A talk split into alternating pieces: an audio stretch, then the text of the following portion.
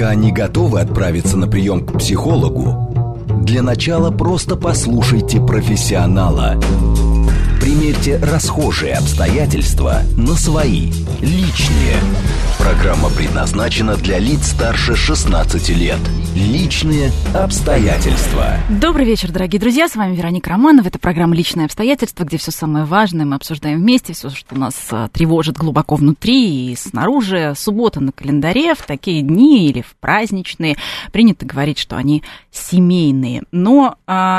только не для тех, у кого семья не складывается. Там совсем не праздник, там скорее страдания. В первую очередь, разумеется, страдают дети. Сегодня будем говорить о том, как оградить их от этих потрясений. Количество разводов продолжает расти. Началось это еще с периода пандемии. И вот экономический кризис – это всегда проверка на прочность связи. К сожалению, не все их проходят.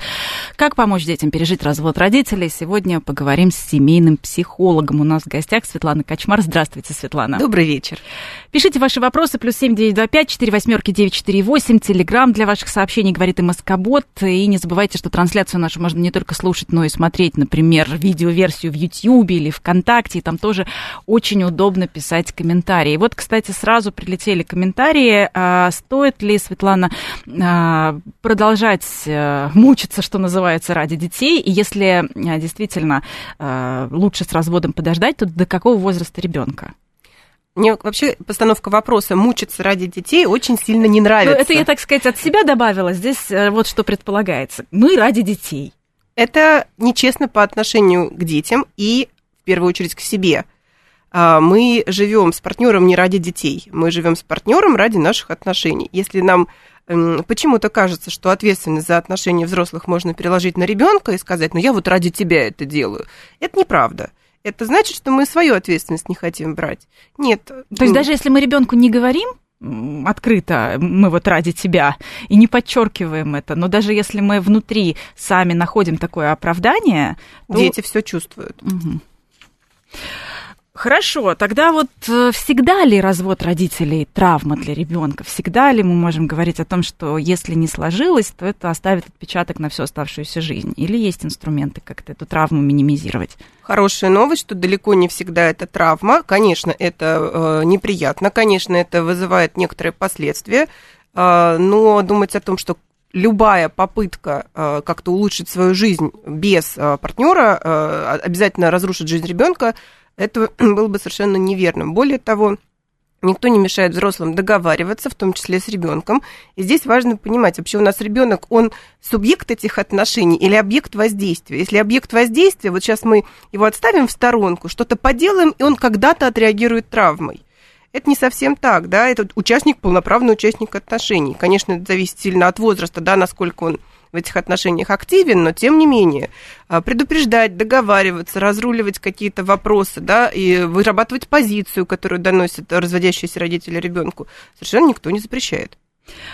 Ну вот все-таки, если, скажем, можно выбирать, в каком возрасте ребенка происходит развод, когда это менее травматично?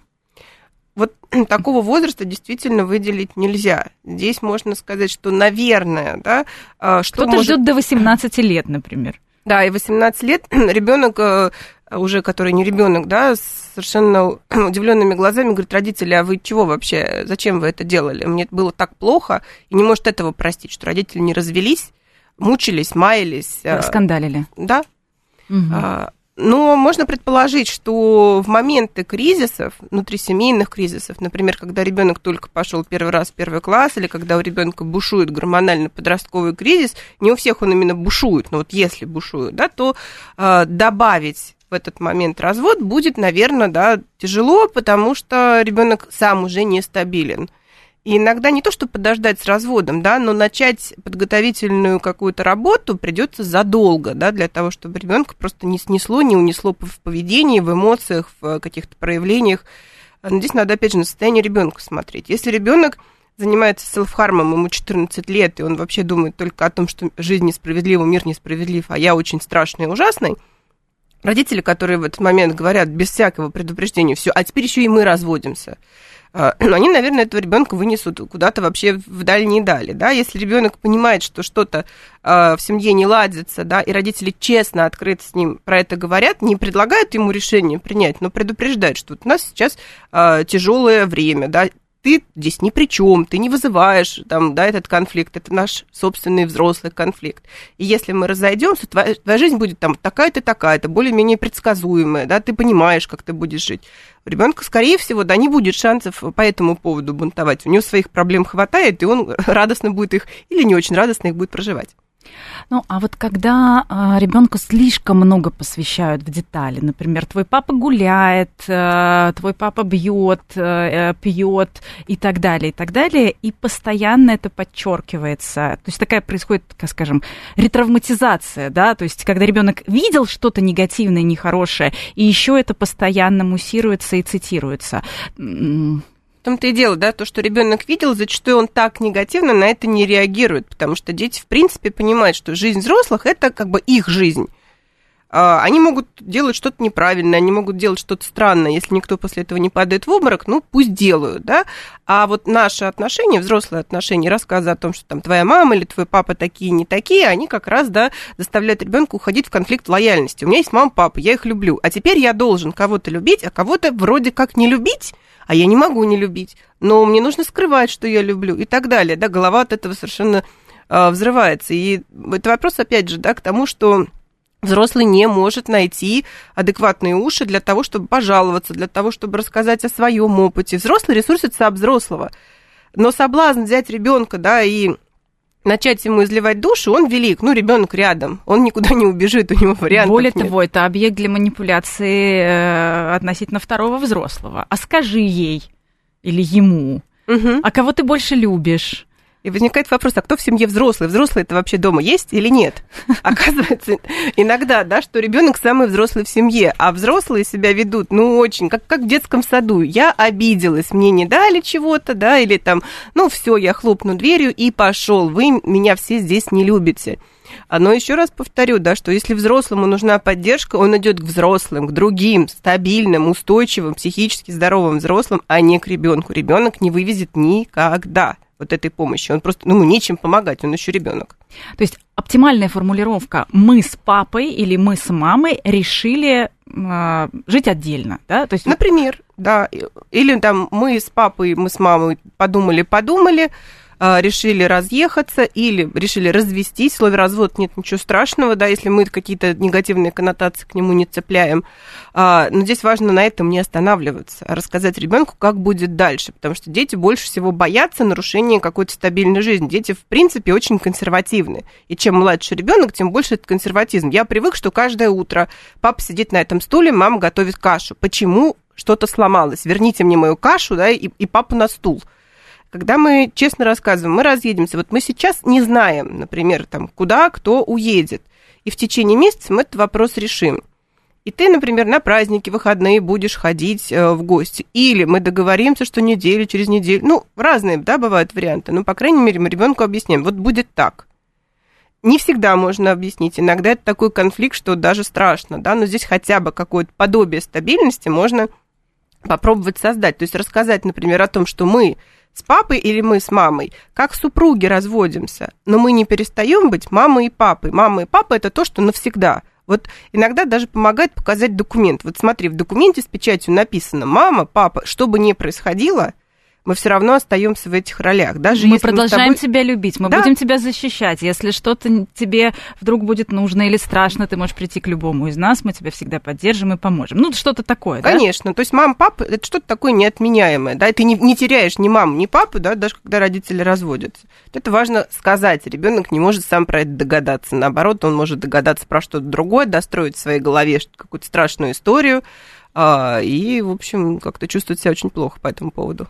Руслан спрашивает, почему женщины чаще инициируют развод? Вот про развод э, без, без такого фокуса на детей у нас была отдельная программа, и вот одно из мнений, что женщина все-таки использует это как манипуляцию, что развод – это не значит, что мы должны разойтись, а ты должен измениться. Светлана, так? Ну, один из вариантов, да, но скорее, вот, ну, на мой взгляд, да, э, мужчины чаще принимают какие-то решения, но не хотят юридических решений. Ну, потому что это, это сложно, нужны какие-то бумажки, нужно куда-то идти и так далее. Да, а если уж женщина решилась, она с этим ну, просто лучше справляется, с юридической частью. Ага, то есть она доводит, доводит до конца. Поэтому кто инициирует развал семьи, да, скорее это поровну. А именно развод как развод, ну, юридическую процедуру, да, наверное, скорее женщины. Угу.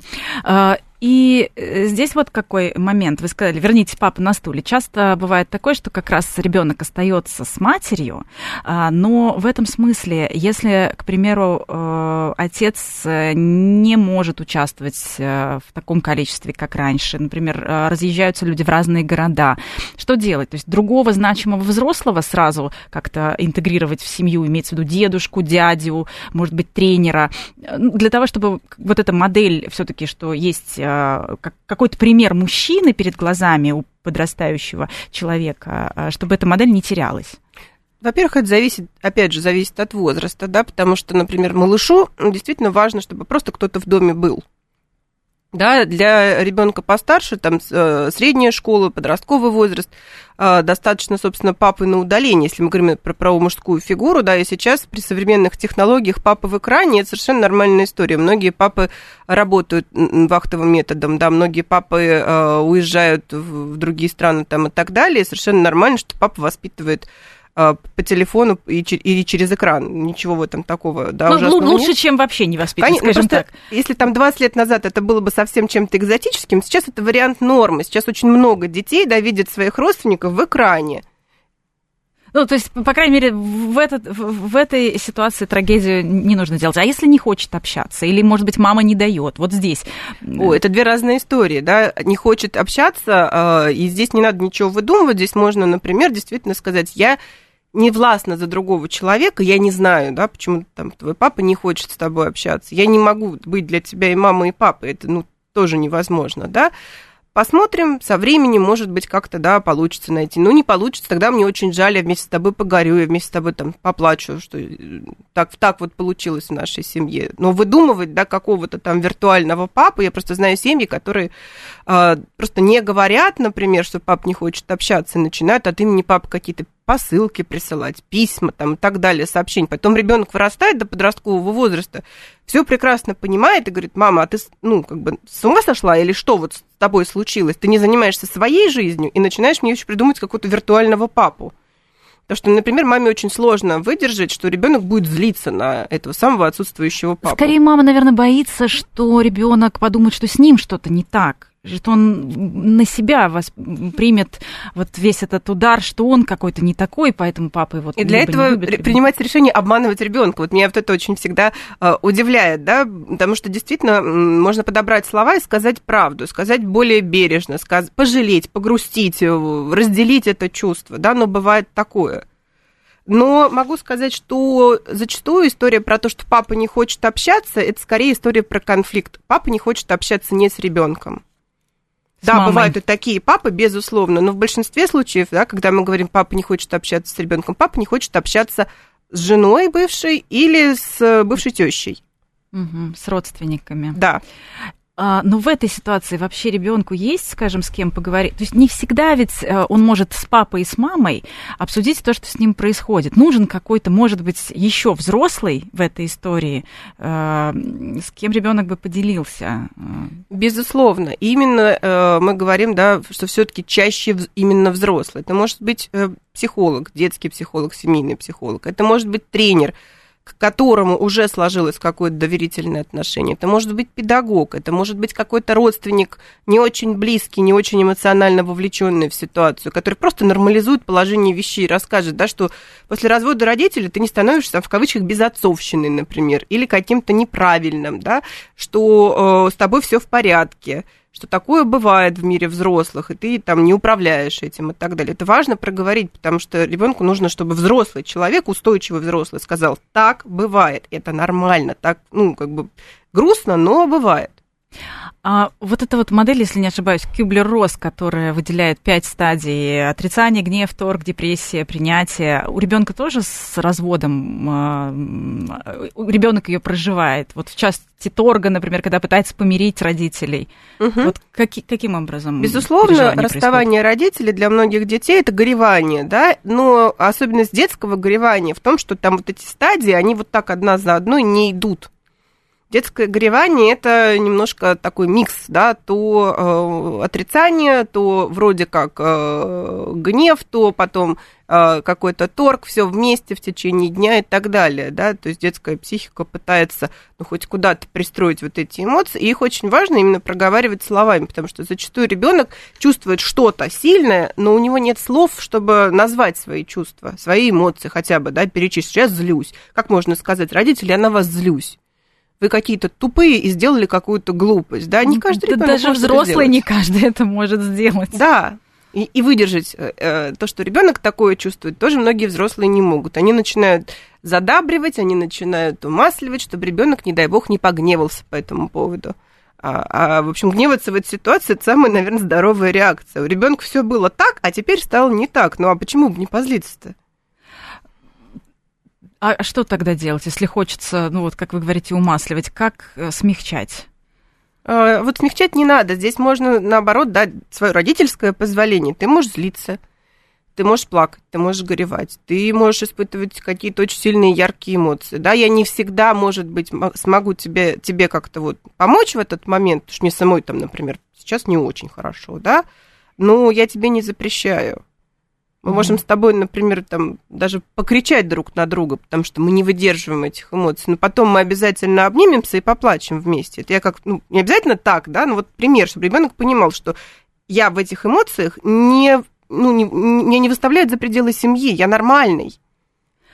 А стоит, вот, то есть где вот эта грань, скажем так, перекладывать тоже на ребенка какую-то определенную ответственность, например, там, я сейчас не могу тебе помочь, потому что мне самой не очень хорошо, здесь вот это искусственного взросления какого-то не вызывает, когда мы вдруг говорим: все, теперь ты не ребенок, теперь ты взрослый, вот я еще тут плачу, ну, то есть любой кризис вызывает искусственное, искусственное взросление. Ребенок пошел в детский сад, ему нужно самостоятельно вытирать попу и доносить ложку до рта. Ребенок пошел в школу, ему нужно так таскать за собой рюкзак и записывать домашние задания.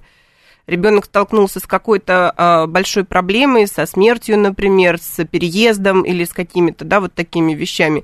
Он а, обрел а, новые навыки, да, он что-то потерял, он о чем-то погрустил, он о чем-то погоревал, но с новообразованием вышел. Вообще все, а, все детство, да, это, это постоянное взросление, и оно неравномерно. В интернете очень много предупреждений: не делайте из ребенка друга, не плачьте в него, не показывайте. Ну, то есть... Мы это действительно не зап... аккуратничаем сейчас вокруг этой темы. Это не запрет на эмоции родителей. Это значит, именно что в ребенка не надо плакать. Да? То, что маме плохо, и мама плачет, или то, что папе плохо, и он злится, и даже иногда может там, не знаю, кулаком по стене долбануть, да, или как-то там крепко э, выразиться. Это эмоции папы. Важно, чтобы папа или мама это понимали и говорили: это мои эмоции. Вот я сейчас, да, вот так себя чувствую. Ты не обязан меня жалеть. Ты не виноват в этом. Ты не виноват, да. Но вот так бывает, да, вот я сейчас не справляюсь со своими эмоциями. Это вообще классное обучение, да, когда ребенку мы показываем, вот даже нас захлестывает аффектом, да, нам вот прям очень трудно с этими эмоциями справиться, но, по крайней мере, можем отразить. Я знаю, что я чувствую, я знаю, как это выглядит. В этом никто не виноват, да, это мои личные эмоции, и я вот что-то с ними дальше буду делать. Ну, отойди, в конце концов, товарищ ребенок, да, чтобы тебя не забрызгало. Это будет гораздо честнее, чем мы будем натягивать улыбку безумную, да, ребенок будет не понимать. Все говорит о том, что родителю плохо, а он улыбается. Наверное, он как-то испортился, что-то mm-hmm. с ним страшное случилось. Ну и ребенок тоже этот паттерн «всегда надо быть хорошим» может перенять.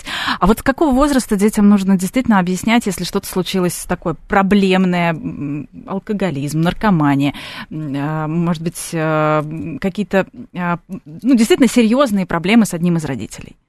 Когда мы говорим про алкоголизм, наркоманию и другие развивающиеся процессы, надо понимать, что ребенок давно все это видит. Этому важно дать название, сказать, что это заболевание, что оно развивается вот так, что оно приводит к социальным последствиям, в том числе, да, к невозможности поддерживать семейные отношения и так далее. Бывают резкие какие-то вещи, да, типа измен, типа расхождения, тотального расхождения во взглядах. И сейчас в последнее время это очень заметно, и семьи на этой почве распадаются. И тогда мы действительно, ну, ребенок может столкнуться с этим вообще в первый раз, что вообще такое бывает, он никогда про это не знал и не думал. Ну и вообще гром среди ясного неба. Мама, папа, прекрасная семья, все хорошо, а тут вдруг раз и внезапный развод, да. Действительно, да, будет честнее сказать, не нагружая особыми подробностями, потому что, как показывает практика, родители, которые стараются замолчать какие-то вопросы, не рассказать, не сказать, все равно в порыве эмоций все это выливают, да, когда сам родитель рыдает, плачет, и вдруг неожиданно в неподходящий момент говорит, да твой там отец, да, или там твоя мать то-то, то-то сделали, да как ты можешь их любить, там и так далее, да, и ребенок стоит, не понимает, а, а, а сейчас чего, что это такое было-то, чего это мне это все выливают. Гораздо честнее сказать, как к этому относиться, да, ребенок может решить сам. Это тоже бывает неожиданностью для родителей, что у ребенка могут быть отличные от наших моральные ориентиры. Например, если это касается измены? Например, если это касается измены. Или, опять же, политических убеждений. Современные подростки очень лихо об этом рассуждают и очень жестко. Ну, как всегда, молодежь это делает и говорят родителям, что вы вот соглашатели, вы такие вот рассеки, вы какие-то неправильные, вы живете не так, да, а я знаю, как так. Когда человеку пятнадцать-шестнадесять лет, он очень хорошо знает, как, как надо жить. Да, белое пальто в четырнадцать-пятнадцать лет лучше всего. Да, или ребенок может удивительным образом там, про измену, про ту же сказать, да, какое-то суждение, где он, которое он почерпнул у бабушки или из фильма, да, что это, например, грех. Семья нерелигиозная, она такого не знает, да, и очень сильно удивляется, какой грех, о чем ты, ребенок, говоришь, вообще ты понимаешь или нет, да, а ребенок это вот из такой концепции видит, и он начинает родители, которые изменил, объяснять им начинает. Да. Угу, угу. А, ну, а вот а, тогда получается, как об этом говорить, опять же, нейтрально, чтобы ребенок сам а, какое-то свое суждение вынес, и тоже он ведь не перестанет внезапно любить своего родителя. Это самое важное. Важно понимать, что внезапно не перестанет, хотя очень хочется, чтобы внезапно перестал. Ну, одному ситуация, из, да, одному да, из родителей кто-то чаще кого-то всего. Обидел. Угу. Вот. Ну, насколько возможно, я понимаю, что в идеальном мире, наверное, можно там морально собраться, да, и подобрать какие-то очень-очень добрые слова, но, по крайней мере, постараться воздержаться от оценок. То есть можно про себя говорить, про себя никто не запрещает говорить. Мне это ужасно неприятно, мне от этого очень больно. Моя жизнь, да, сейчас не очень хороша, она буквально там рассыпается, мне придется собирать заново, мне плохо. А какие выводы, да, ребенок будет делать сам. Потому что когда мы ставим вот этот запрет, там папа или мама сделали что-то ужасное, переставая его любить, ребенок не перестанет никогда. Но ему придется изворачиваться и придумывать варианты, как бы так одному родителю под... выказывать поддержку, принятие и поддерживать его версию, а второму родителю вот эту любовь все равно демонстрировать. Это очень сложная задача, не каждый взрослый с этим справится. Ну и опять же такое, наверное, обвинение одного из родителей не дает возможности ребенку в дальнейшем простить и понять, что люди меняются, что люди могут ошибаться. То есть это как клеймо. Да, но здесь я хочу предостеречь. Действительно, иногда бывают а, ситуации непростительные. И требовать, что, а, чтобы ребенок обязательно понял, простил, принял и так далее, тоже нельзя. Ребенок вырастет и примет свое взрослое решение. Может быть, оно изменится, может быть, нет. Может быть, он вынесет очень жестокое суждение, да, и м, никогда не захочет восстанавливать отношения. Такое тоже бывает. История про розовых единорогов, когда все все поняли, полюбили и простили, она, ну, хороша для кино и книжек. В реальности бывает по-разному. Сегодня обсуждаем, как помочь детям при разводе родителей, как минимизировать этот стресс, эту травму, чтобы это не стало отпечатком на всю жизнь. Ну, если стало, то, по крайней мере, с минимальными негативными последствиями. У нас в гостях семейный психолог Светлана Качмар. Мы продолжим сразу после новостей. Не забывайте, что вы можете писать нам ваши вопросы. СМС-портал плюс семь девять два пять четыре восемь девять четыре восемь. Телеграм для ваших сообщений говорит МСК-бот. И пишите ваши комментарии к нашей видеотрансляции. Трансляции в Ютьюбе или ВКонтакте. Пока не готовы отправиться на прием к психологу, для начала просто послушайте профессионала. Примерьте расхожие обстоятельства на свои, личные. Еще раз добрый вечер, дорогие друзья. С вами Вероника Романова. Это программа «Личные обстоятельства», где мы все обсуждаем вместе, то, что волнует нас глубоко внутри и снаружи. СМС-портал плюс семь девять два пять четыре восемь девять четыре восемь. Телеграмм для ваших сообщений говорит МСК-бот. И не забывайте, что задавать ваши вопросы психологу также можно и в комментариях к нашей видеотрансляции в Ютьюбе или ВКонтакте. У нас в гостях семейный психолог Светлана Качмар. Сегодня мы говорим о том, как помочь детям пережить развод родителей. Светлана, а, а насколько вообще уместно у ребенка спрашивать, а с кем после развода ты хочешь остаться? Это ведь похоже на кого ты больше любишь, маму или папу, один из самых страшных вообще вопросов человечества. Вот чем больше это похоже на кого ты больше любишь, да, тем, тем хуже. Скорее здесь стоит родителям подумать, а у кого ребенок может остаться, да, и ребенка ознакомить со своим решением, что вот мы решили так, да, но готовы выслушать твои пожелания. Иногда у детей бывают очень, ну, не иногда, а даже часто, очень разумные предложения, да, что я, например, хочу остаться в своей школе, поэтому я буду жить с мамой, например, да, но я хочу там какой-то вид досуга сохранить, и пусть его обеспечивает папа. Давайте сейчас придумаем, а как мы это будем делать? Может быть, реже, может быть, выходные, может быть, еще каким-то образом, да, ну, давайте, в общем, пока мы тут все вместе, да, это дело все обсудим. Опять же, напомню, что ребенок – это субъект.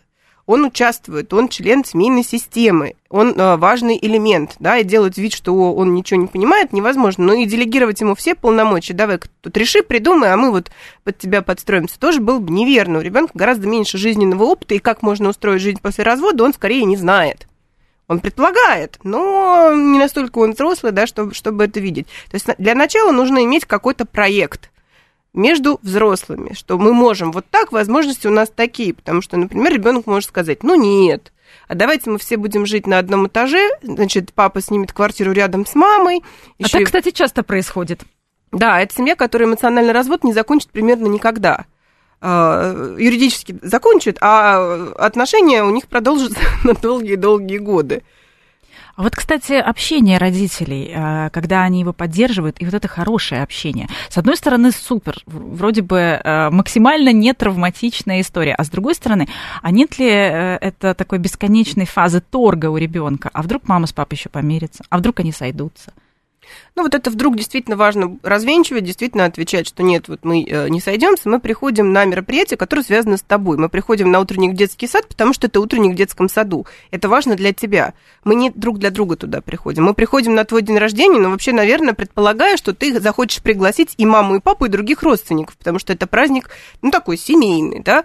Мы приходим на какое-то спортивное мероприятие, потому что в нем участвуешь ты. Так бы, может, мы и не пришли бы, мы там, не знаю, не любим футбол, да, а вот ты играешь в футбол, поэтому мы приходим. Но когда ребенок иногда предлагает, а давайте вот как старые добрые времена, да, там соберемся, вот и если... вместе ляжем спать. Да, если родителям этого не хочется, совершенно нормально отказаться и сказать, ну нет, как старые добрые не получается. Давай мы с тобой, например, сходим в кафе, а с папой ты сходишь, там, не знаю, в кино или наоборот.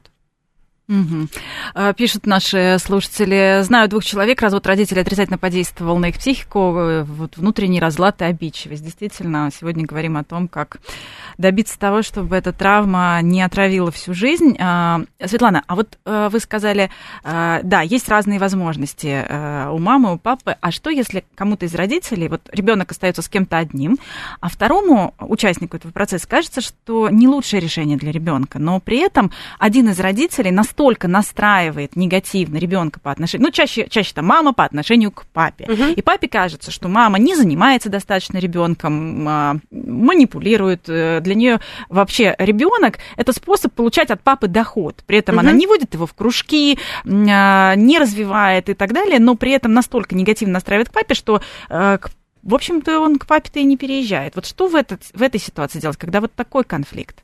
Но это конфликт между взрослыми, и понятно, что решается он тоже между взрослыми. Во-первых, как бы ни было сложно пытаться находить подходы, предлагать, например, там, да, если ребенок, по мнению одного из родителей, плохо учится, да, предлагать искать там репетиторов там, и так далее. Если он плохо одет, например, покупать ему какие-то вещи, да, договариваться, что в счет там алиментов что-то будет куплено, да, чек будет предоставлен там и так далее, да, это все переговоры. Когда ребенок появился, да, я напомню родителям, которые развелись, папа и мама, это навсегда.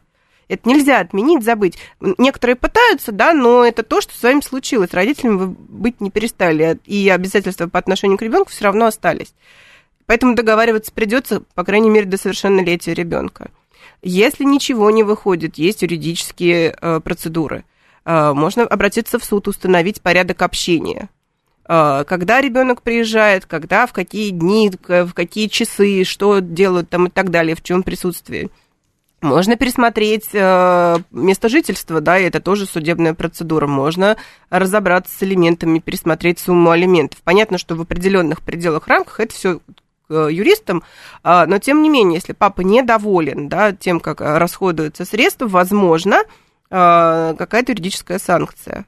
Ну, иногда бывает такое, что после развода кому-то из супругов кажется, что второй ведет себя просто как террорист и требует, манипулирует и так далее, свои условия предъявляет, и ребенок, в общем, в заложниках. Но, с другой стороны, есть определенный страх вот с тем же обращением в суд, что это нанесет дополнительную травму ребенка, что потом, например, мать скажет ребенку: вот, значит, твой отец пошел в суд, доводит меня и так далее. Ну, то есть ребенок просто совсем перестанет любить своего отца. Вот есть такой риск? Или, или это какое-то опасение, скажем, самого родителя, которое ни на чем не основано? Ну, риск есть всегда, да, но главное переживание уже случилось. Родители расстались, и один из родителей настраивает ребенка против другого. То есть ретравматизация идет постоянно. С этим важно что-то делать. Дети вырастают, и вообще второму родителю часто предъявляют претензии. Там папа, например: а почему ты за меня не боролся? Папа, почему ты вот вел себя как размазня, почему ты не пошел в суд, почему ты не договорился, почему ты не установил какие-то правила, угу. почему ты руки опустил, да? И вот с этой претензией очень сложно что-то делать, да? Что ответить ребенку? Ну да, время прошло, и я действительно ничего не сделал. Важно делать. Другой вопрос, да, что иногда бывает действительно страшно, но страшно немножко другого, не того, что ребенку, ребенку как-то плохо будет, а страшно обострять конфликт между родителями. Иногда взрослый человек понимает, что я не выдержу второго, третьего, десятого витка вот этих вот, ну, сложных, эмоционально насыщенных отношений. Я не хочу в это соваться. Ну, тогда, да, действительно придется признать, что подождем, пока ребенок вырастет, и, может быть, тогда у нас получится наладить отношения. А это примерно до какого возраста? Вот вырастет, с одной стороны, вот двенадцать-тринадцать уже, в общем, понимает. пятнадцать-шестнадцать уже, наверное, можно полноценно разговаривать. Или вот до какого возраста подождем? Ну, максимально до восемнадцати, да, потому что тогда ребенок перестает юридически быть ребенком, да, и становится взрослым человеком. Но там уже, может быть, поздно, уже он настолько сформирован. Я всегда говорю, что если можно не прекращать попыток, да, общения, не надо их прекращать. Пусть это будет редкое общение, пусть это будут письма, сообщения, пусть это будет какая-то, не знаю, там, страничка в социальных сетях. Но поддерживать этот контакт важно. А с другой стороны, если ты э, ничего не делаешь, э, в случае, если ты абсолютно уверен, что ребенку с тобой было бы лучше, но при этом ты ничего не делаешь и постоянно говоришь о том, что, ну, это будет дополнительная травма и так далее, а может быть, тебе так проще? Конечно, зачастую, да. Это, это не хорошо, не плохо, да, действительно важно оценивать свои ресурсы. Но если нет возможности воспитывать ребенка в одно лицо, как бы ни было там горько, грустно это осознавать, да, ну, значит, у нас такие ресурсы. Мы можем пытаться что-то сделать другим образом. Приглашать куда-то ребенка, может быть, хотя бы, да, на праздниках каких-то присутствовать. Иногда все упирается в деньги. Ну, нет денег у человека, да, он не может, например, купить подарок. Но тогда включается креативность, что эти золотые ручки, да, могут придумать. Не обязательно материальное, да, куда-то сходить, какие-то впечатления совместные и так далее, и так далее. Угу.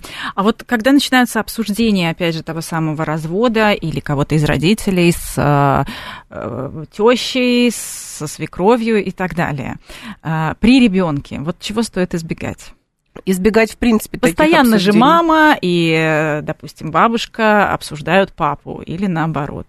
Но папа на это никак повлиять не может, если он физически там не присутствует. Если присутствует, важно сказать. По-моему, это разговор э, не для ребенка. По-моему, это разговор какой-то манипулятивный, я в этом участвовать не буду. Там сказать своему там ребенку: Вась, ты как? Участвуешь? Нет? Да, понятно, что мы не можем воздействовать на людей, когда мы рядом не находимся. Да, горько, ужасно принимаем, да, то, что нас так как бы обсуждают за спиной. пытаемся, да, свою версию доносить. Важно не, не осуждать как-то активно в ответ, да, твой папа дурачок и мама твоя дурочка. Ну, здорово, хорошо поговорили, никто ничего не понял. Здесь можно, да, говорить, мне очень жаль, что ты это слышишь. Я бы не хотел, чтобы ты это слышал, да, мне очень грустно, что ты там как-то переживаешь по этому поводу. Я тебя могу пожалеть, например. Да, и со своей стороны, ну, как-то, не то что обещаю, но постараюсь не делать того же. Не вгонять тебя вот в это ужасное положение, когда надо слушать и думать, ну, наверное, какой-то мой папа или моя мама какие-то прям вообще ужасные, маргинальные, какие-то просто неправильные. Ну, нет, мы можем взять на себя ответственность. Я так делать не буду. Ну, по крайней мере, очень сильно постараюсь. Угу. А вот как раз бабушки, дедушки, тети, дяди могут помочь как-то, если родители не могут договориться, например, острый конфликт.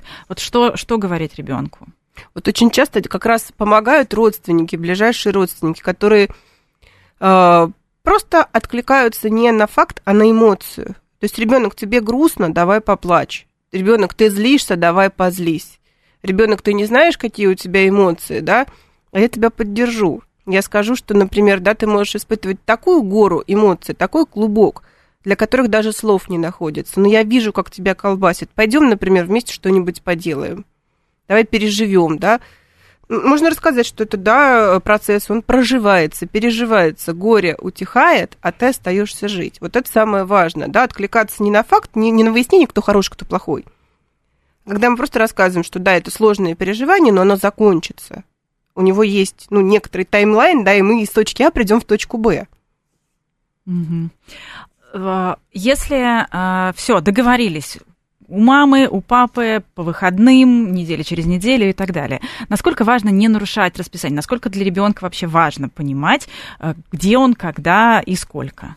Лучше понимать, да, но всегда есть какие-то если. Если ребенок заболел, если ребенку завтра там на какую-то экскурсию и так далее, да, некоторая гибкость тоже предусматривается. Обычно самый сложный период – это вот там год-два после развода, когда еще эмоции не утихли, когда родители еще что-то недовыяснили, а потом выстраивается расписание более-менее удобное. Можно даже выстроить так это расписание, чтобы мам с папой не пересекались совсем. Иногда это так экзотично выглядит, то есть ребенка вот буквально выставляют из машины, а потом его другие руки забирают. Но так, да, лучше так. Чем никак, чем скандал, чем или полное игнорирование и необщение. А еще очень часто ведь, ну, особенно сейчас, дети в этой ситуации проживают все свои эмоции, условно проживают, с планшетом. То есть вообще не, как будто бы этой ситуации даже и нет. То есть родители разбираются сами, скандалят, плачут и так далее. Ребенок им максимально не мешает в этой ситуации, у него есть планшет. Вот насколько это опасно? Вопрос не в планшете. Умение отключиться – это одно из защитных свойств психики. Во все времена дети умели делать так. Они могли замолчать, они могли уйти в книжку, они могли уйти во двор, они могли просто сидеть в уголке и смотреть в обои. Неважно, куда, здесь дело не в планшете, да, а в том, что психика так защищает ребенка от тех эмоций, которые он не может пережить, или от той информации, которую он не может обработать. И это прям знак. Иногда это прям видно. То есть ребенок, правда, перестает общаться, э, разговаривать с друзьями, разговаривать в школе. Э, и скорее, да, тогда ребенку нужна не только психологическая, но еще и помощь специалистов, просто поддержать его, ну, физическое состояние. Психиатр мы имеем в виду. Да. Угу. Психиатр, иногда невролог, потому что ребенку может начать болеть голова, у него начинаются нервные тики, он плохо спит, плохо ест, или наоборот, начинает мести все подряд, да, и дрыхнуть по там, пятнадцать часов и так далее. То есть через тело выходят вот эти непрожитые эмоции. Но, опять же, да, детская психика так умеет. В детской психике есть железобетонные механизмы защиты, когда непонятно, плохо, страшно, просто ребенка выключает. Угу. А, кстати, вот какие еще действительно бывают моменты, на которые родителям стоит обратить внимание? Потому что родители в период развода, понятно, что, ну, не всегда максимально чутко реагируют на состояние ребенка. Чаще это материальные вопросы, юридические и так далее, которые приходится улаживать, плюс еще и конфликты, скандалы, собственное горе и проживание. Что, что важно? Какие показатели? Потому что ребенок, например, то у папы, то у мамы, то у бабушки, то на продленке, угу. Его вообще никто не видит.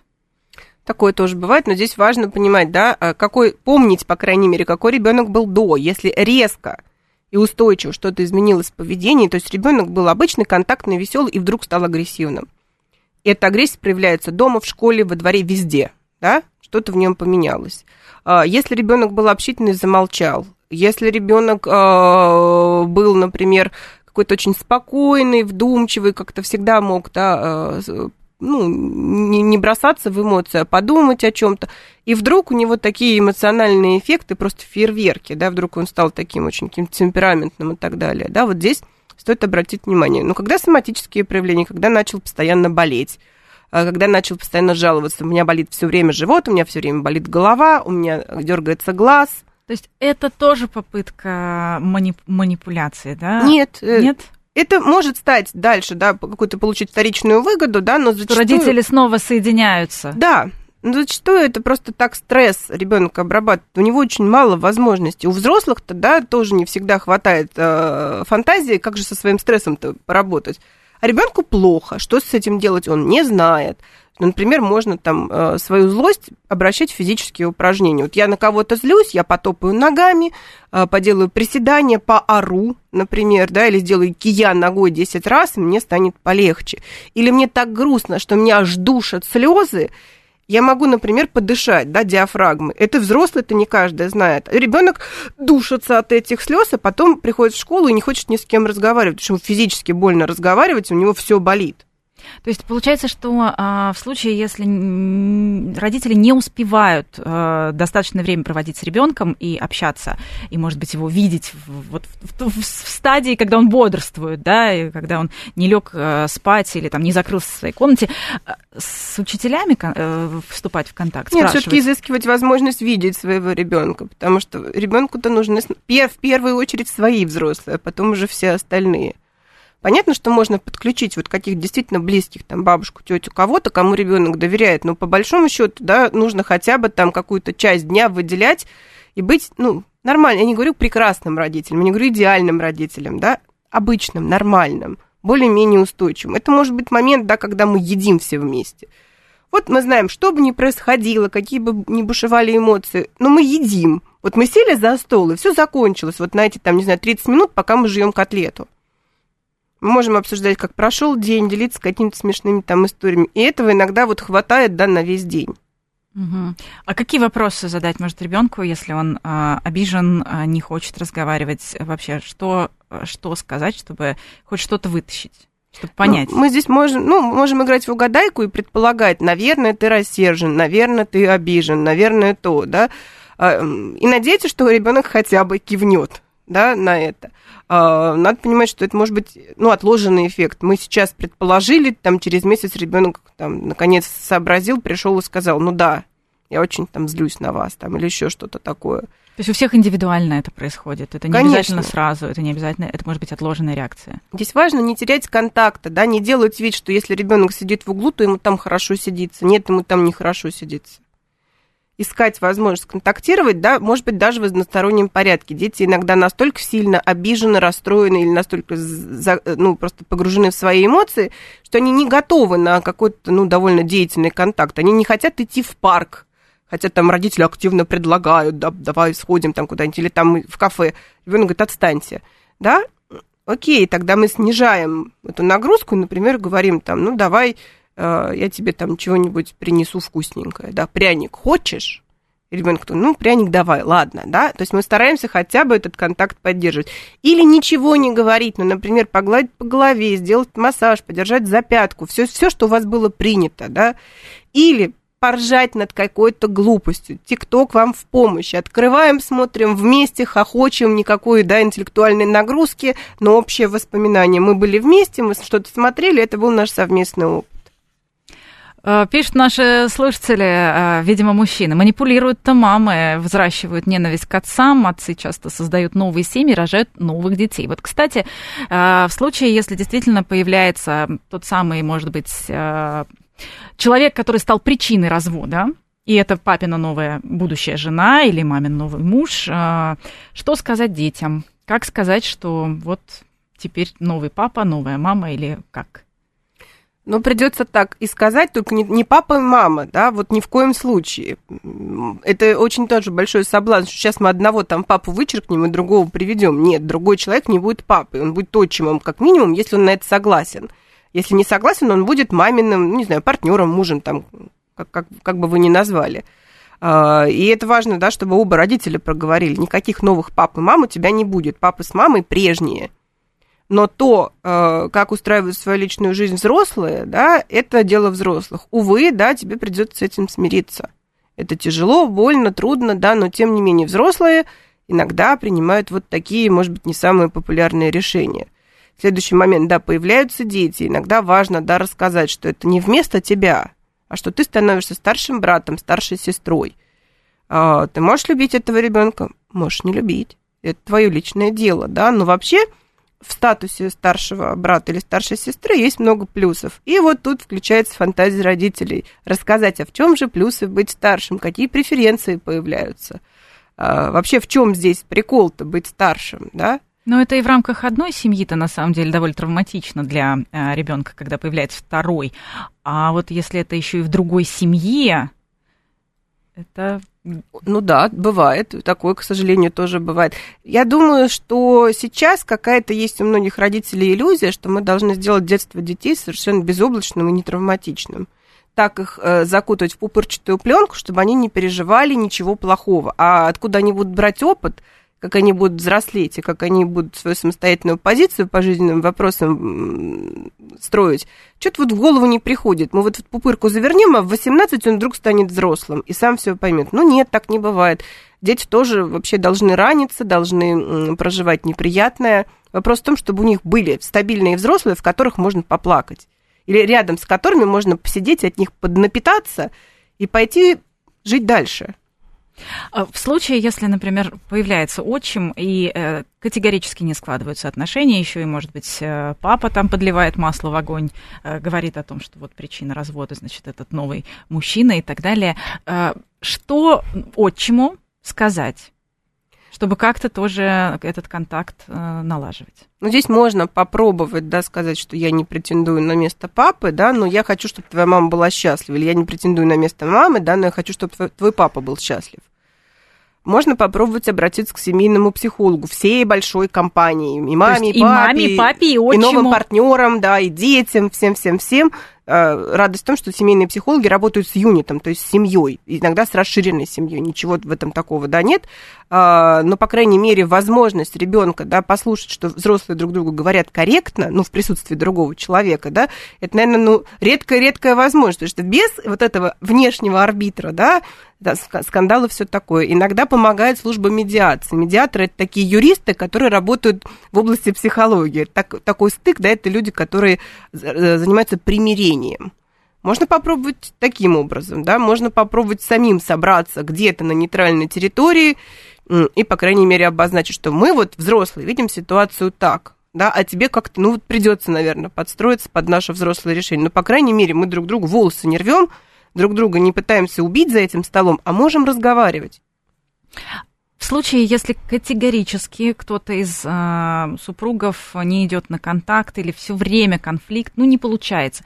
Вот изолировать ребенка от второго родителя или нет? Смотреть на желание самого ребенка, хочет он изолироваться или нет. Иногда дети говорят, не-не-не, пока там папа пьет или пока мама там гуляет, да, я не хочу. Ну, надо бы прислушаться, да. Если нет, то придется изобретать вот эти самые нейтральные территории.